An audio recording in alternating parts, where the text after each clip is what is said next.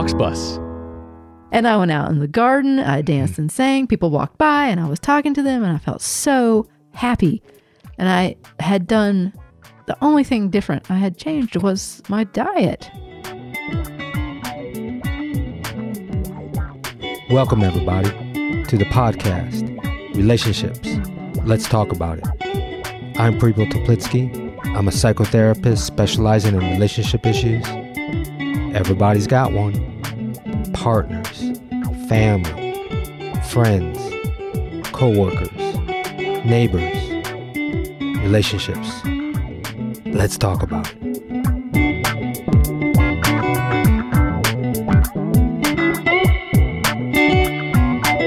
Welcome, everybody, to this episode of Food and Diet Can Affect Your Relationships. And I have a conversation with Molly Curry. And I've known Molly for about 20 years. And Molly has been a wilderness ranger, a humanitarian, a permaculturist, a home herbalist, a gardener, and a natural builder. And to learn more about Molly, you can go to the show notes. And this is one woman's story of her transformation and how changing her diet and implementing superfoods impacted her marriage in a positive way.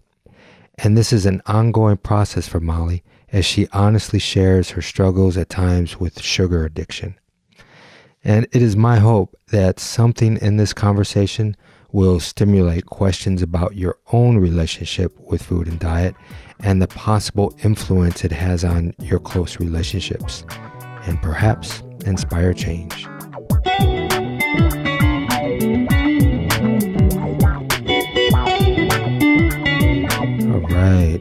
I'm excited to have this conversation with you because really appreciated when you initiated the email and said, "Hey, this is a subject that I want to talk about. Are you willing to to do a podcast with that of how food and diets influence re- relationships and all around that, how the relationship with ourselves, relationship with our significant other, people around us and you've had your own experiences with your relationship with food and and the program that you're on right now that uh, has transformed yourself. So tell us what's been your experience around that. Well, just briefly, I'll just say that, um, yeah, I've had a huge shift emotionally and in the physical realm. But I think like the emotional, mental, relational health thing has been the thing that was really unexpected from changing my diet. Like I did not know that changing my body chemistry, well, that what I was going to do would change my body chemistry and my hormones so much that it would affect my relationship so much in a hugely positive way. Like it was night and day. and I'd love to get into that story soon. And Mm. you, you've heard the philosophy of food as medicine, you know, Mm-hmm. let your food be your medicine, let medicine be your food. Well, that I had that philosophy, but I I think that you know, as a home herbalist and a person who was into organic food and eating well, you know, like that was part of what was going on for me, but I realized I was using herbs. It wasn't till later. And I consider herbs superfoods like in a lot of ways, but I had the idea that I could use that herbal medicine to make up for the things I was not doing well in my diet, mainly which was eating sugar Hmm. to excess. I'm an addict, you know, like that's the truth. you got to say it twice when you're an addict. I'm an addict. there you go. I'm a sugar addict. Mhm. I'm a recovering sugar addict. Right Mhm. now I'm I need to start over. Mm. So, yeah. But like you said, we discussed, that's so true. Like all the aspects of addiction really shows up with with sugar. You know, even people hiding it and so forth. You know, Oh yeah, I'm actively hiding it right now. No, I mean not right now with us sitting here, but like, oh, I can hardly go to the store and not. I'm just like, okay, I'm not going to buy that thing, and then somehow it's in my cart and I'm eating it in the car. Like, how did this happen? So that's the sad truth of what addiction. And I know a lot of people have a lot more life impacting mm-hmm. addiction, so I don't want to make light of that, but it is. It can be a very addictive substance for some yeah, people. people that people that are addicted to sugar know it, and they know that cycle, especially the shame cycle. After the aspect of the dopamine hit and you get that satisfaction, then the guilt comes in and the shame comes in and that cycle of not feeling good. Yeah. If you're hiding your wrappers in the trash can underneath other things like I do sometimes, then you know you're an addict. I don't want my husband to see that I just ate that thing, you know. Mhm. Yeah. Would, would he point that out to you when you when he knew that? Hey, I know that you want to stop that. Did he help you monitor that at all? Uh, sometimes I'm like early on, I think it was not as, it's much more kind now. You know, like he might ask me. I guess I've asked him to ask me instead of that. I, fi- I find that less shaming. Like, do you want to be eating that thing right now? Instead of, you said you weren't going to do that, you know? Mhm. So it's a big difference. But yeah, finding ways that he can be supportive. I think he's gotten, we've both gotten more and more clear about that. And he does pretty well Mhm. most of the time. I still get triggered by it Mhm. sometimes, like just that he's asking because I'm like, ooh, yeah. I said that and I'm not doing it. I'm not being in integrity. And yeah. But I like about this conversation, we're, we're not saying that we're experts around. We're not nutritionists and experts. There's so many Mm-mm. philosophies around it, but it's more anecdotal. Like I love hearing your experience of what the transformation has taken place in your knowledge of yourself, in your healthy relationships with food and not having certain foods, and also the superfood program that you're on. So I think it's great that it's anecdotal. And so when did you realize like you wanted to make a shift, like that you were tired of being the way that you were? Oh, wow. Very distinctly. On the one hand, I'd say over and over again throughout my life, I tried to quit eating sugar and chocolate. I used to say that I was addicted to chocolate, not sugar. But then when I quit chocolate, I realized I was addicted to sugar, not just chocolate. I was like, oh, I st- uh, give me some of that jam instead, then. Have some peanut butter and jelly on that thing. Mm. But I first really got serious about it again when uh, husbands do not do this.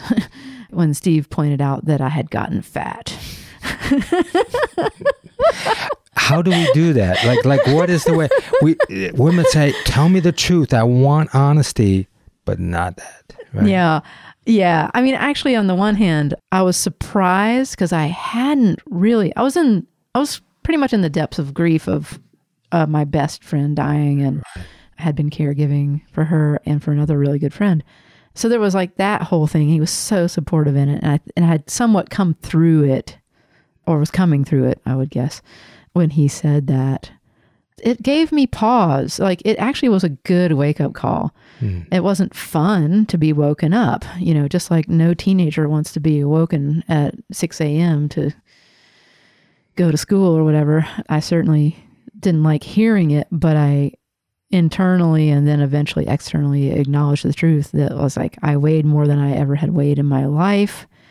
And there were a lot of other things going on. You know, I was perimenopausal. I was having a lot of hot flashes. And when I say a lot, I'm, I'm talking more than 30 a day. Wow. Yeah. Hmm. And it was driving me insane. I mean, sure, there's other hormonal parts that were driving me insane, but I was just getting so tired of it. And every time I would have a hot flash, I would get pissed off. And I would just be like, "Rah, another one. Rah," you know, it was waking me up in the middle of the night repeatedly. And I was not having fun in life. And I was really, really grumpy and bitchy and depressed. I didn't even realize how depressed I was. I wouldn't have said I was depressed or stressed or whatever, but I was not happy. And that was another thing that Steve pointed out that I just wasn't happy. He would say things like, You just don't seem very happy. And I'd be like, Yeah, I guess. Uh, you know, like there wasn't a lot of consciousness around that I wasn't that happy. And I was looking for reasons I mean, my friend dying was a reason, but Mm. that it just was beyond that. So that was a big turning point. You wanted to shift at that moment. Yeah, I think it mainly the thing that really got me wanting to shift was my weight and like when I really looked at myself, I was like, "Whoa, he is so right." And the pain and the hot flashes, like those were the things. Like I didn't have any thought that I was going to improve my relationship at all from doing this. Like I had zero That wasn't it. that was not i had no idea that could be an effect Hmm. i didn't think about I don't know. It's hard to connect, I think, or I did not connect at the time. Food, body chemistry, hormones, and how that comes out in daily life. Right. So, hormonal imbalance really is body chemistry. People talk about body chemistry, and I was like, oh, I eventually figured out that's kind of like hormones, you know? Like, I used to have really bad PMS, and that, you know, maybe set the stage for the intensity of perimenopause for me. Um, but it wasn't really, it just wasn't like I knew I would have mood swings during my premenstrual time, but yeah, it just didn't occur to me that changing my diet was going to help that much with that, you know? I wasn't looking for relief from that. Hmm. Although I was seriously dragon lady. It was bad. I was worried that I was going to lose my marriage, you know, despite Steve's constant reassurance, which was awesome. I just, I mean, a thing that probably wasn't even a needed to be a disagreement about, but I was just so emotionally volatile, like Mm. emotionally volatile, like a volcano. Like, oh, he says something, I take it personally with no, like, he has no thought of this being some kind of thing that he's saying bad against me or whatever, criticism. And I take it that way and, and it turns into, I mean, I, re- I literally would watch, like, you know, the internal watcher of my mind, you know, my, my soul person, whatever in there would say, okay, Molly, don't, you know, like, Don't go there. don't, go do that. there. and I would like that would come out of my mouth, you know, like some mean or or reactive or Impulsive. Yeah, totally impulsive. Hmm. Could not stop it. I can really relate to people who say that they they couldn't stop saying something because I've been there. Hmm. And it would just happen over and over and over again. And you know, I started really thinking that I was a bad person. Like I, I would feel so bad after I said the things and that we would have the fight. And I called it the time. I now think of it as the time of fighting and crying. I would end up crying because I felt like a I had been bad, you know, like I felt ashamed that I had said these things or escalated the argument when I could have chosen something different, you know. It didn't feel like a choice at the time. So was that like a double double shame cycle? You're eating not the way that you wanted or sugar and feeling the shame about that and then the shame about your expressions of your emotion that was detrimental to how you communicate. It seems to me it's like shame was all over that. And yeah. and then what shame does to us is that we want to go back and feel good and we want to go back into the comfort zone so we actually do shittier things and making choices around eating again. exactly. Yeah. Yeah. I mean, at the time, like I was talking earlier about that I hide things in the trash can sometimes, the wrappers. Well, at the time, it was not, I was nothing was hidden. Hmm. Well, maybe not nothing, you know, but like almost nothing. and, uh, Steve's hearing this and he's going, oh, I'm going to have a discussion with that tonight. and sometimes I would, yeah, right. I mean, I can remember hiding some things, but I think they were more like hiding them from myself, Hmm. like to try to not eat them all all at one time. Right. You know, like okay, I, or I bought two chocolate bars and I don't want to eat them too fast. So Steve, will you hide this thing for me? You know, I would Mm. have him. He would Hi. col- you want him to collude with you. Oh yeah. he was being very helpful that way. I mean, you know, Mm. like but yeah, it set up a weird dynamic too when I was like, Okay, time for the chocolate bar now, Steve. And he was like, like, Are you sure? Yeah, right. No. Yeah. Right. Give me the fucking chocolate bar. I'm like, oh Hmm. Yeah. Yep, you can Jones for a chocolate bar. Hmm. Definitely.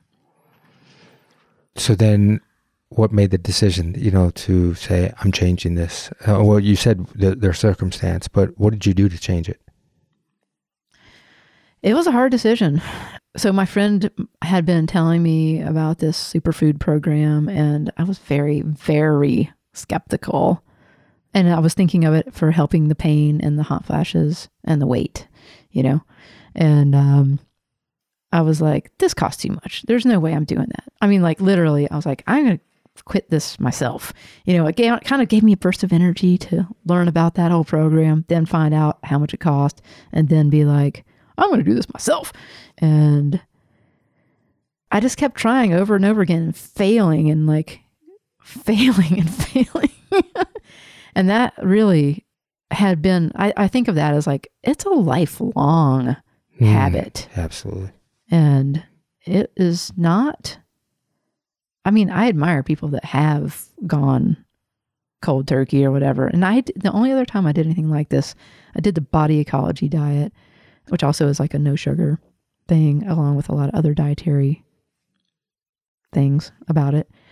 And it was really, really, I found it difficult because I really like to cook, but it was a lot of cooking. And it was my life didn't leave as much room as I really needed to cook everything fresh like I would like to do and and all that. So this program ended up being way easier and that was really helpful. You made some changes and it was when you got on this program. But the changes initially were no sugar, and then you went to wheat and dairy, right? Mm, that's a good point. I actually had already pretty much. Okay, what I what I like to say is I used to not eat wheat and dairy except for cookies. Mm. So it was like or muffins, and um, in fact, I would buy a muffin pretty much every time I went to the store and eat the top half of it. And one day the guy looked in the bag, you know, the cashier looked in the bag. He's like, What's this? I'm like, Oh, that's what my husband thinks a muffin is. Because I would always bring him the bottom half. um, but so I'd already pretty much quit that. So, except for the things that were related to sugar. So it wasn't that hard in that way to like continue that dietary change. I had already noticed, you know, that milk gave me difficulty and I suspected that wheat does, and I'm pretty sure about that now. Hmm. But, you know, the program actually was like not so it was like 10 days of a 40 day program is like what they call the 10 day transformation. And that is you're eating mostly vegetables, but you're also eating oil and some fruit and doing the superfood shakes that come with the program and a gut health and detox capsule and a protein amino based thing. And what am I forgetting? Oh, yeah, there's a liquid cherry juice hmm. that comes with it. So it's kind of like a cleanse, but most people, when you say cleanse, they think of fasting, and it's not right. at all that.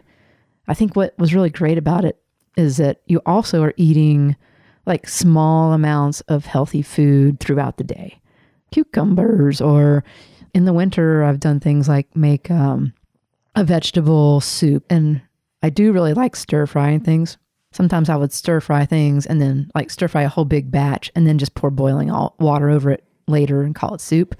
Hmm. So that's like really easy and warm food because it's not like it doesn't have to all be raw or anything like that. And you can eat unlimited amounts of cucumber and celery. So that really helped with like the food craving. Like it's really interesting because there's that physical, definitely there was a physical addiction to sugar. Mm-hmm that my body had to adjust to. Also, and there remains the pleasure of eating and also an emotional eating component. This total emotional eating component that your environment, when other people are having certain foods, we're going to be more apt to eat those foods that they're having just because of a social bond, not wanting to be left out. Uh, memories and comfort food from our past, how that comes in to soothe us in certain emotions. So there's a huge psychological aspect to eating. Yeah, definitely. It it way raised my consciousness around that. Like, when do I have those cravings? Like, well, Steve and I are having a hard time together. I want to eat sugar. Like, there's mm. definitely that. The chocolate in particular. I'm just like that had become my mm. habitual comfort food. And again, that's a cycle. There's research that is showing that distressed couples eat more unhealthy so that's the aspect, right? When they're, you're in distress and you're in conflict, you want to go for connection or comfort. So you start eating and making these choices around these foods that just taste good. They're not nutritional. And it's the cycle. They're going to be unhealthier. And if you're unhealthier, you're going to have more distress in your relationship because you're not making better choices because you're not feeling optimal. The blood flow's down the neocortex. And as we were discussing that, gut highway from the gut to the brain is kind of like the depression highway they're saying right now. Like there's a direct correlation between gut health and also depression. Yeah, it's huge. And it's like a big percentage of serotonin is made in your gut. And then, like, if you have leaky gut, which I suspect that I do and that a lot of people do, leaky gut is when your intestines actually let bigger particles through, including pathogens, than they are designed to. It's kind of like there's holes blown in your gut and it's leaking into your bloodstream. You know, like I remember when I first got this, it's like, oh, foreign bodies that should not be there. They're either too big pieces of protein, you know, undigested because they haven't had time to be digested and they can just leak through, or they're actually pathogens. You know, your immune system has to deal with that. So your immune system is on high alert. It's got to go around everywhere in your entire body collecting these things and getting rid of them. And that causes body wide inflammation, including your brain. Uh, some things cross the blood brain barrier and affect your brain that way. And then body wide inflammation has been shown to be linked to depression. That's like the new antidepressant that they're calling treatments for lowering inflammation is the new antidepressant. Yeah, and I mm. I believe it. It's related to so many things. We can I can hardly like some people say that inflammation is the root of all disease, mm-hmm. dis-ease. You know, so I want to not forget about mental health in there. Yeah, I mean the thing when I think of like getting angry, what do people call it? You're inflamed. That heightened aspect of anger or rage that comes up, inflamed, and if that's true, there's an aspect that is, is there a lot of inflammation in the body that is causing that inflamed emotion to come out in that way, fiery. Yeah, I mm felt very fiery. mm And like sometimes I still do. And like I'm currently eating sugar. So Steve asked me today, do you think that, you know, your sensitivity today is related to sugar? I was like, he said it that way. Did he say it so sweet like that? He said it pretty sweetly. Uh-huh. Yeah. I was you, like, yeah, I think it is. Hmm. You know, I didn't ask him, what about you? yeah. Are you munching on something? Because you're not doing so well. Hmm. Yeah. So, yeah, the contrast between the little picture of how I was with him that had me worried about, you know, him wanting to divorce me. Mm. I mean, I couldn't understand why he would stay with me because I was such a bitch. It was just like, oh, I felt really out of control. So even the the way you projected and saw yourself and the low confidence also then entered into your relationship. Ah, I'm a bitch. Why are you with me? As opposed to, I'm a beautiful, good person uh, inside and out, and that's why you're you're with me. So yeah, right. So then that's also that cycle of self deprecation that goes into how we relate to other people. Yeah, I felt like mm-hmm. a I felt like a bad human being. Mm. Like I remember telling him that more than once. Like while probably while I was crying my eyes out, you know, like I feel like a bad human being. Like mm. that I can't stop this. It was such a revelation to realize that this was not me. So on day 7 of the first 10 days of it of doing this program, I literally I like I had some detox stuff the first few days there, you know. And then that day I woke up and I was like, la, la, la, you know, like really, I felt like the hills are alive. And sing it, girl. Yeah. And I went out in the garden, I mm-hmm. danced and sang. People walked by and I was talking to them and I felt so happy. And I had done the only thing different I had changed was my diet. It only took seven days for that to kick in. Mm. You know, I think that's pretty astounding Hmm. That like the resilience. I'm sure that it's different for different people. I just mm-hmm. want to say I know it's different for different yeah. people. Yeah. Yeah, we're not preaching one program or one diet focus. Yeah, there's many paths here. Right. There's many many things mm-hmm. that work. And there's, you know, some very clear things that don't work for most people. Mm-hmm. Like I didn't know sugar didn't work for me until I saw that contrast and I was just like, "Whoa." mm. So that's beautiful that you took your own experience, your own experimentation to know what works for you and what didn't work for you. Yeah, I feel like it's all a big experiment, mm. Prepo. Like yeah. it's, I'm still figuring it out. Mm. I still feel like there's more to figure out there for sure. Like with I'm like, I would love to be able to eat wheat bread and f- think that it's going to be all right, you know? hmm Yeah. Um, Yeah. And that we would talk about how diet and food affects relationships, but there's also my wife has food allergies and it limits us at times of where we eat, how we eat, or I think that that's perfectly fine for couples, you know, that there is stress when people eat differently. Come home, so what's for dinner? What do you want to eat? I don't know. And then they know that they can't have the same meals. But if you're taking care of yourself, that's really important that you're bringing that in and it's your responsibility to take care of yourself and there can be compromises that are made you know if some person is a meat eater then maybe have one day that's not uh, is meatless and the other person who is strictly meatless you can overlap and have that but it does bring up some challenges of of overlap but when we get into a relationship we think that we're supposed to merge and have all of these in common and do everything the same and that's bullshit it is. yeah. So it is walk, watching how we compromise in these areas, and food can be a big one to compromise. Especially what I find interesting. I don't know if this went through you, but I know I'm making better choices around food, and and I'm feeling really good.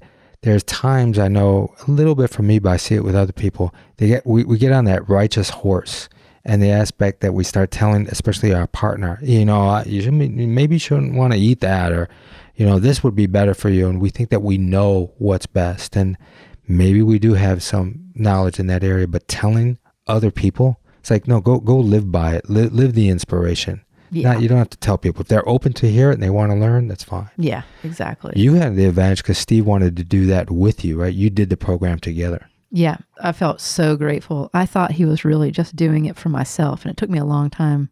I mean, I thought he was doing it for me, Mm. not himself, and that he was just being supportive because it was really helpful to get all the processed foods out of the house and not have any of that in there, you know, Yeah. to tempt us. And when it that time period was over, he kind of went back to his normal thing, and I didn't. Mm. And um, for a long time there, I dealt really well with the temptation of other things that he had. He mostly doesn't crave sugar. He just, you know, he'll eat chips or whatever. Yeah, that's my advice too. Yeah. Mm. And that those have never been like a huge draw for me, but I like them. I mean, I'm not saying I don't. It's just not as uh, connected with the addiction pathway in my brain. it was really, really helpful for him to do it with me. And And wasn't you, you mentioned something that kind of plugged me in it a little bit, but you did our appreciation workshop. And to me, whether that was conscious or not, that was a beautiful way for you to stay connected in another way in maybe a challenging little period of going through some detox and so forth, that you actually focused on positive aspects of your relationship, that you took a full day appreciation workshop that Rainbow and I gave you and Steve did. And you said how that helped in that process of Oh, that. yeah. Yeah. It was awesome. We still Mm. use the power of appreciation, sit down together, spend time, each person one at a time, appreciating the other. Isn't that good food? It is. right? It is. Yeah, taking that in from each other, taking in the nutrients Mhm. of and the nutrients of appreciating the other person. It's like take it in and getting fed. But I know when I get appreciations from people, especially with Rainbow, I so feel fed by her to m- more than if she was actually giving me food in some way. Yeah. Yeah. It's soul food. Mhm. Yeah. It really, it really is. It is way of being fed for sure. Mm. It's so helpful. Mm. There's so many ways to be fed. Yeah. It's not just food, and I think that that actually is uh, a good thing to remember because sometimes if your strategy is food, sugar, whatever, something that's not actually serving your body well, that it could be like one thing that I've learned. I still have to put in practice more than I have been, but I get it. Is uh, if you're trying to quit a habit, you got to replace it with something else. So you don't have to replace one food with another, but you might. You could, though, be like, oh, I can feel that I am having this emotional eating impulse. Why don't I do something else instead? That's right. Like I could go out, I could go outside and take 10 deep breaths. That is a way of being fed as well. That's right. Yeah. Change the habitual pattern. Yeah. Hmm. spend five minutes writing in a journal. I don't know, like whatever. It's going to be different for every person, I'm sure, but like something that pleaseth you, hmm. you know, that gives you that comfort. Self hugging. I mean, I don't know. There's a lot of potential things you could do. hmm Rub your own shoulders, do some yoga, you know, something else. Yeah. This transformation has been going on for about two and a half years with the program. We can name the program Pu- Purium, that the program that you're using, Yeah. Yeah. and that's been about two and a half years. Mm-hmm. How do you sustain it? I mean, I mean, like you said that right now you're, you know, you are having some sugar, but still on the program, and so I, I would imagine even at those moments, it's self compassion, it's knowing how you have efficacy from staying on the program that you make still making healthy choices in so many ways. Yeah, it definitely ebbs and flows with the, you know, I'm just going to say one more time, you know, sugar is very addictive. So, like, when, at least for me, and when I do eat it, then I automatically want more, you know? So, but I, I'm still not willing to never eat it. Mhm. you know, some people just never eat it. I'm like, Right. okay, cool, but I'm just not, I'm just not willing to do that. So basically, every time you eat it, you kind of have to go through the, the struggle of getting back to not eating it. But yeah, what I've been doing is there's, there's actually, um, what they call a core four. And so I take those, uh, there's a shake, there's a, an amino, which is like a protein thing. And those aminos actually also really help with, they have the precursors of serotonin. So that is like formed in your gut. It helps my mood. I can tell when I don't take them. Like I never thought that that would be the truth. I'll be like, oh, I'll eat eggs instead or whatever. Nope. You Hmm. know, it's like whatever, maybe I'm digestively compromised or whatever, but I can tell the difference in my mood when I don't take them. There's a cherry drink, which I mentioned, which is like really high antioxidant, highest antioxidant fruit. And then there's a gut health and detox capsule, which has a prebiotic, a probiotic, and some ingredients that actually remove glyphosate, which is the active ingredient in Roundup. Hmm. They've actually done preclinical trials on it, and it was like in six week trial, 74% of glyphosate removed from people's bodies that were on the standard American diet Wow. without changing anything else. Uh, 75% reduction in C reactive protein, which is a body wide inflammation marker. So, a regularly used by doctors indicator of inflammation down 75% in six weeks. And leaky gut or gut permeability, as they put it, got 30% or 30 plus percent better in that same six weeks.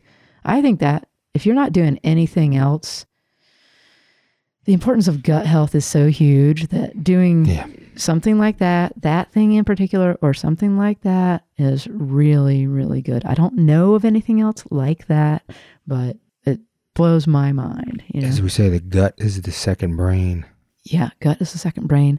And you know, glyphosate, actually, the patent on Roundup, there's more than one patent. There's a patent for it being a weed killer, there's a patent for it being a mineral chelator, which, Which means it dissolves minerals. Do you really want that in your body? Hmm. This is, uh, whoa.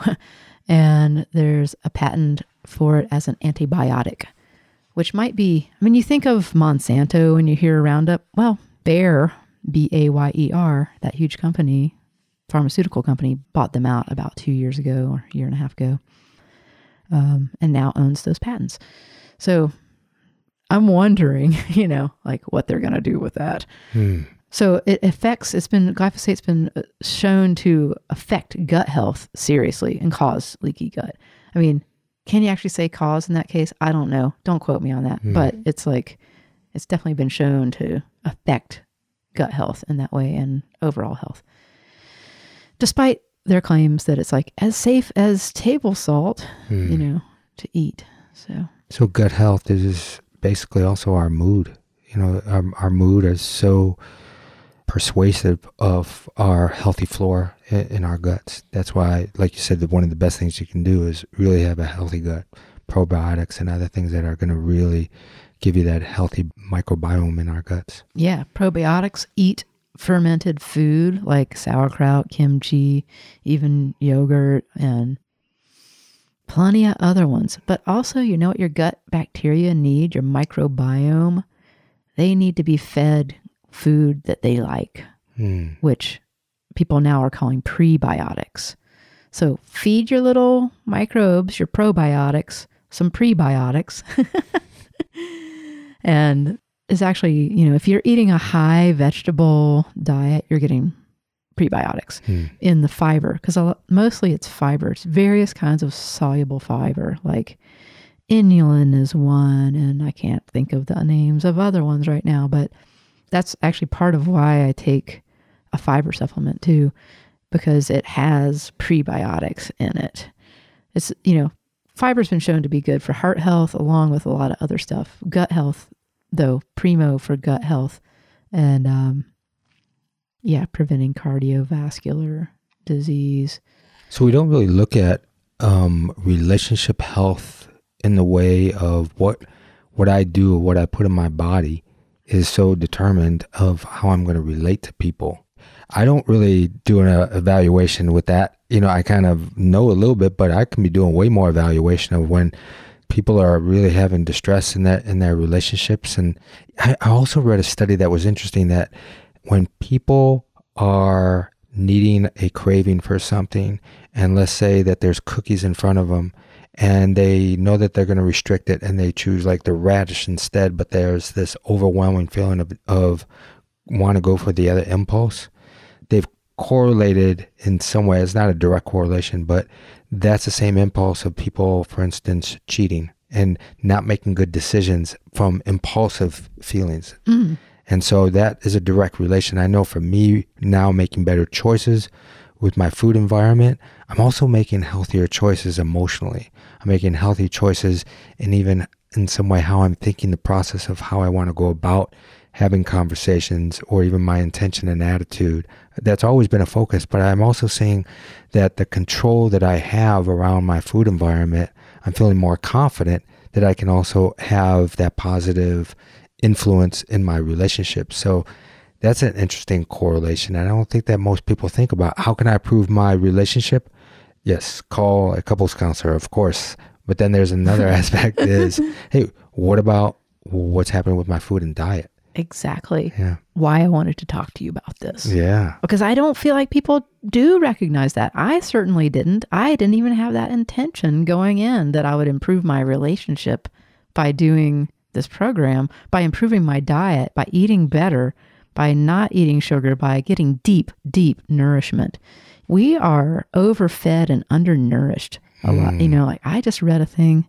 I couldn't believe what I read the other day. It was a study that was about children in school and their ability to learn and how food affects that or lack of food. But most kids in the US are not underfed in terms of calories. They call them something like overnourished. Them, I say, but really, I, I want to apply this to adults, even though the study wasn't about adults. It was about kids aged 2 to 17. Hmm. And plenty of calories, but got half of the government recommended amount of nutrients a day. Half. Half.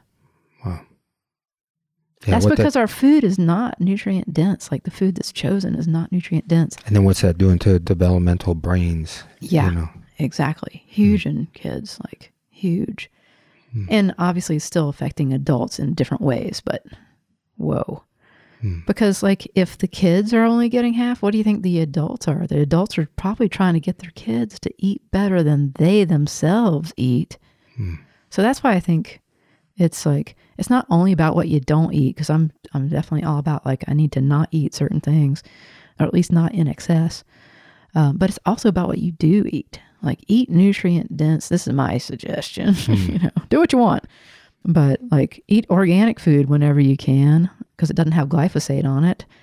Eat nutrient dense food whenever you can. Like treat food as medicine. And this is a message to myself as well because Yeah. I'm not perfect at this at all. Hmm. It's a reminder. You know, I'm like, oh yeah, you know what? That phrase, empty calories. Well, there's a reason for that because it's empty of nutrients but high in calories. Yeah. Older I get, the less I want to do that.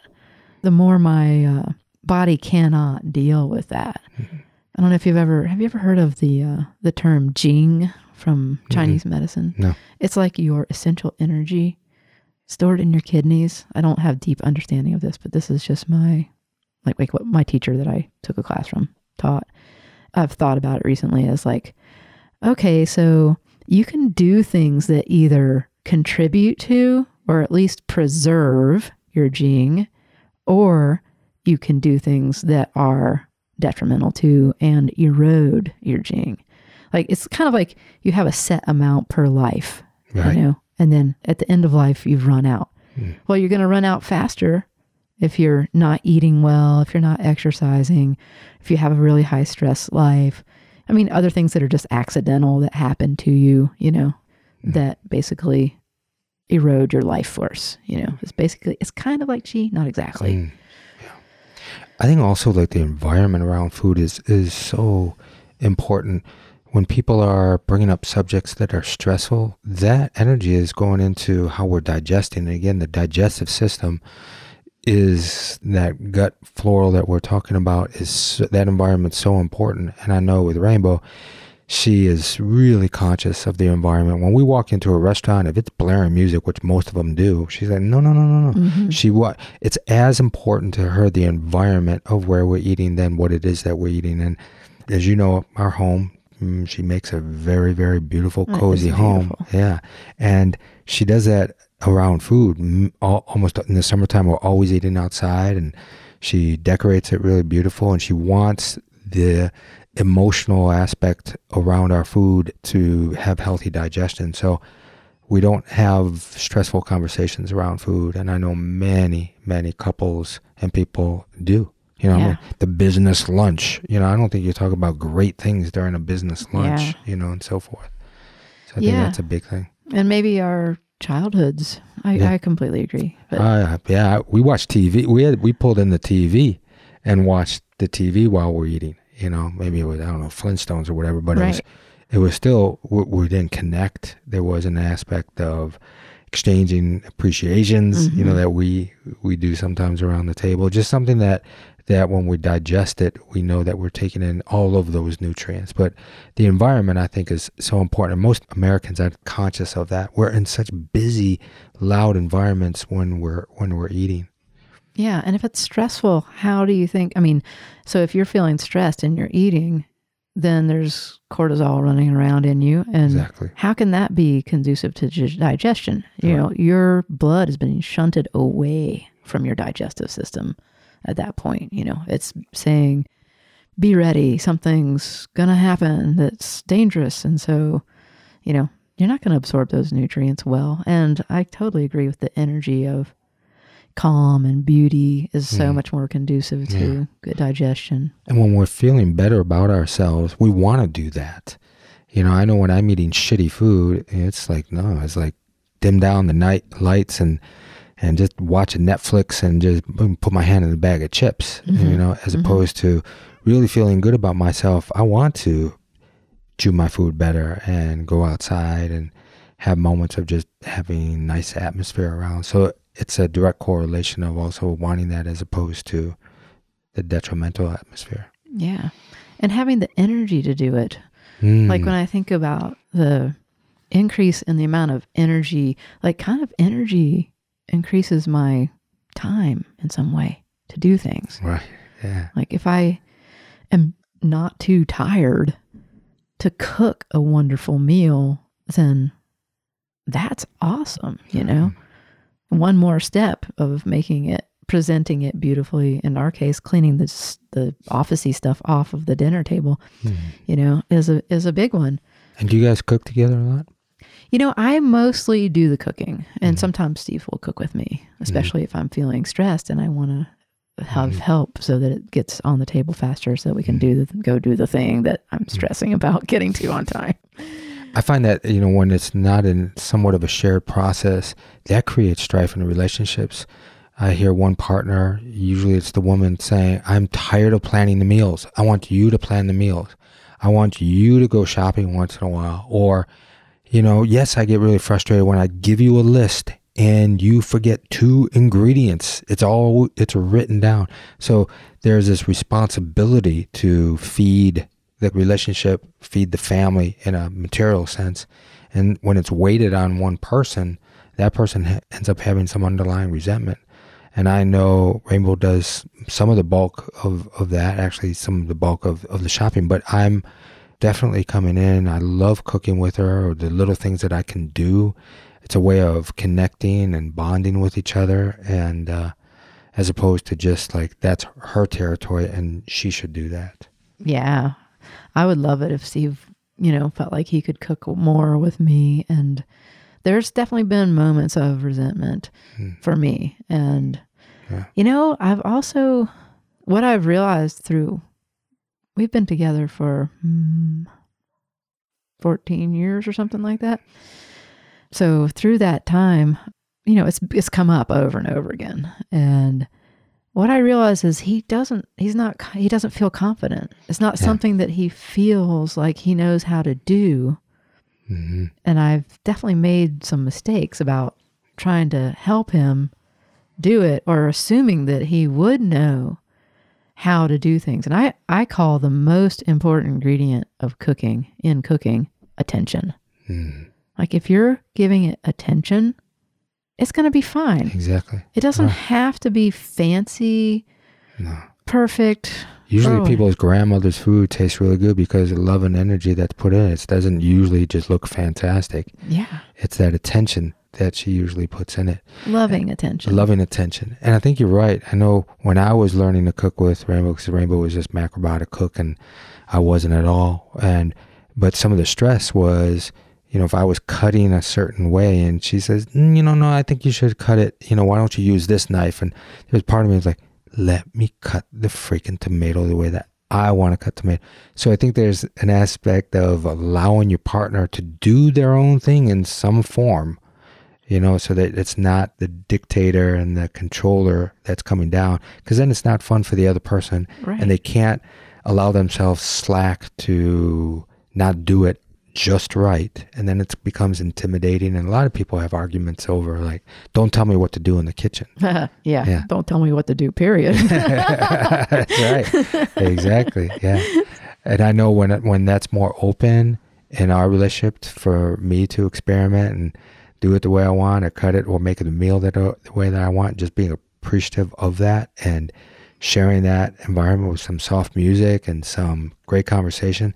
That's a way to connect. yeah. Yeah. It is. And I, Mhm. I think of it that way too. And and if it if it doesn't happen with Steve, you know what? I accept that. There you go. Right. It's okay. Yeah. Like if that's really not his thing, it's okay. He doesn't have to do that. It's a thing that I have found that I'm, I've said to him, I would like to connect while doing this, you know? Mm. And you know what? Not everything that I want to do and connect with is going to resonate Yeah. with him. And likewise, you know? Mm-hmm. Do you think that you would be saying this two and a half years ago before you had this transformation? No, I wouldn't be talking here on the microphone. No way. First of all, And, you, you sure wouldn't be saying like it's fine. Don't- right, right, yeah, yeah. yeah, I would More probably be accept- having a hot flash right now, which I'm not, which is amazing. and the dragon lady would come out and say, I can't believe that he's not doing it this way. yeah, Yeah. yeah, Right. Yeah. yeah. I feel much more accepting and calm and just like, yeah. Whoever thought that eating well would lead to good relationships? Wow. I really appreciate that we're having this conversation. Who would have thought? So people think that eating well and making those choices could really benefit your relationship in a positive way. Hey, why don't you tell us the story about how you and Steve met? I love hearing people's story how they met, and yours is pretty unique because I know I was a little bit involved in the beginning of it, conversation that we had, but I would love to hear it again. Yeah, yeah, I'd love to tell this story. this will actually probably just be like a very brief version that could take an hour if we really got into it. But um yeah, actually we met before that conversation with you and I. We met at a natural building colloquium near Taos, New Mexico, at Lama Foundation. And it was 4 years later, he was married at the time we hit it off. You know, we had a great time hanging out together, but it was it was not a romantic or sexual relationship. I would have liked it to be, but that just wasn't, you know, that wasn't going to be in the cards because he was married. Yeah. So he, when we when we talked prepo, like that that talk actually really changed my life, and it was like I think at the end of the talk, it was kind of like a counseling session, Mm.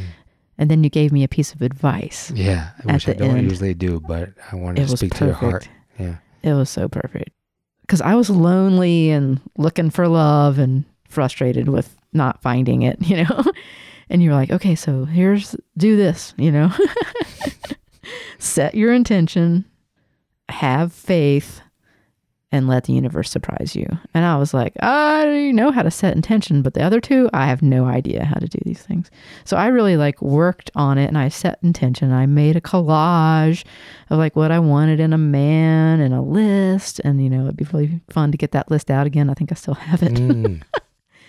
And then, not that long after that, I was in downtown Asheville after having done some errands, and I was like, well, I'll go by the co op and see if there's anybody to hang out with.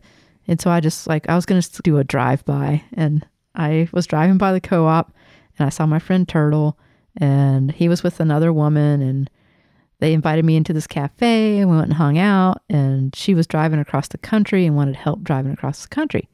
And I was like, she's like, well, do you want to come help me? I'm like, I just met you, you know, like, I don't know. Uh, but maybe because I'm not really doing anything right now. I don't have a job right now. So I said, okay, I'm going to go home. It takes me an hour to drive home. I'll call you when I get back home. And this was before cell phones, right? Mm-hmm. And I decided in that hour that I would go, that I would do it, that I would drive to California with her. You know, just like I followed my intuition. I was mm. letting the universe surprise me. Yeah, exactly right. Yes. And I was also having faith. Yeah, you didn't know if it was going to turn out, what was going to happen. I had no idea. I had no mm. Plan. You know, I was just like, okay, I can do this thing. And it turned out my friend Turtle came with us. We drove across the country pretty uneventfully, thankfully. Hmm. And then Turtle and I helped her build a little thing. And then we went our separate ways. Skipping a lot of the story here. Story here. Okay. So I bought a car and decided to drive home instead of fly home, visiting places and people along the way. So a friend of mine had just seen Steve, who's now my husband, once again at Lama Foundation. And I don't really remember how she ended up giving me his phone number or email and telling me that he and his wife had broken up. And I was like, oh, hmm, I liked that guy. Maybe I can stop there along the way, you know, because he lives like near Tucson and I'm going the southern route so that I don't have to go through the Rockies in a blizzard or whatever. And so I did that. And the rest is history. No.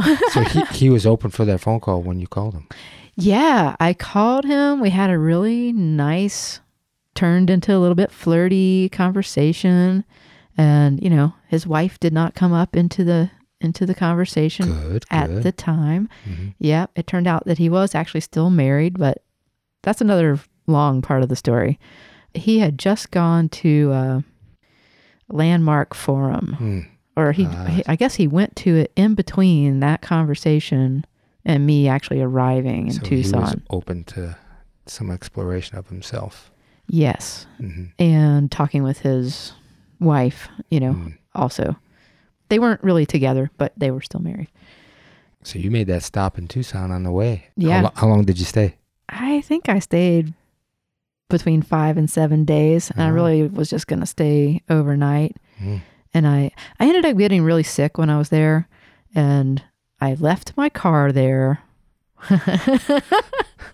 Not on purpose, just so you'd have another thing to come back. to. another what we you know you know how there's that series of book co- books called a series of unfortunate Yeah. circ- uh, circumstances is that it well this was a series of fortunate circumstances i got sick it was almost christmas time my parents were like but you're gonna be home for christmas right and i was like no because i'm i'm not gonna i'm too sick to drive i can't drive across the country by myself when i feel this bad Hmm. and they were like, What if we buy you a plane ticket? I was like, Okay.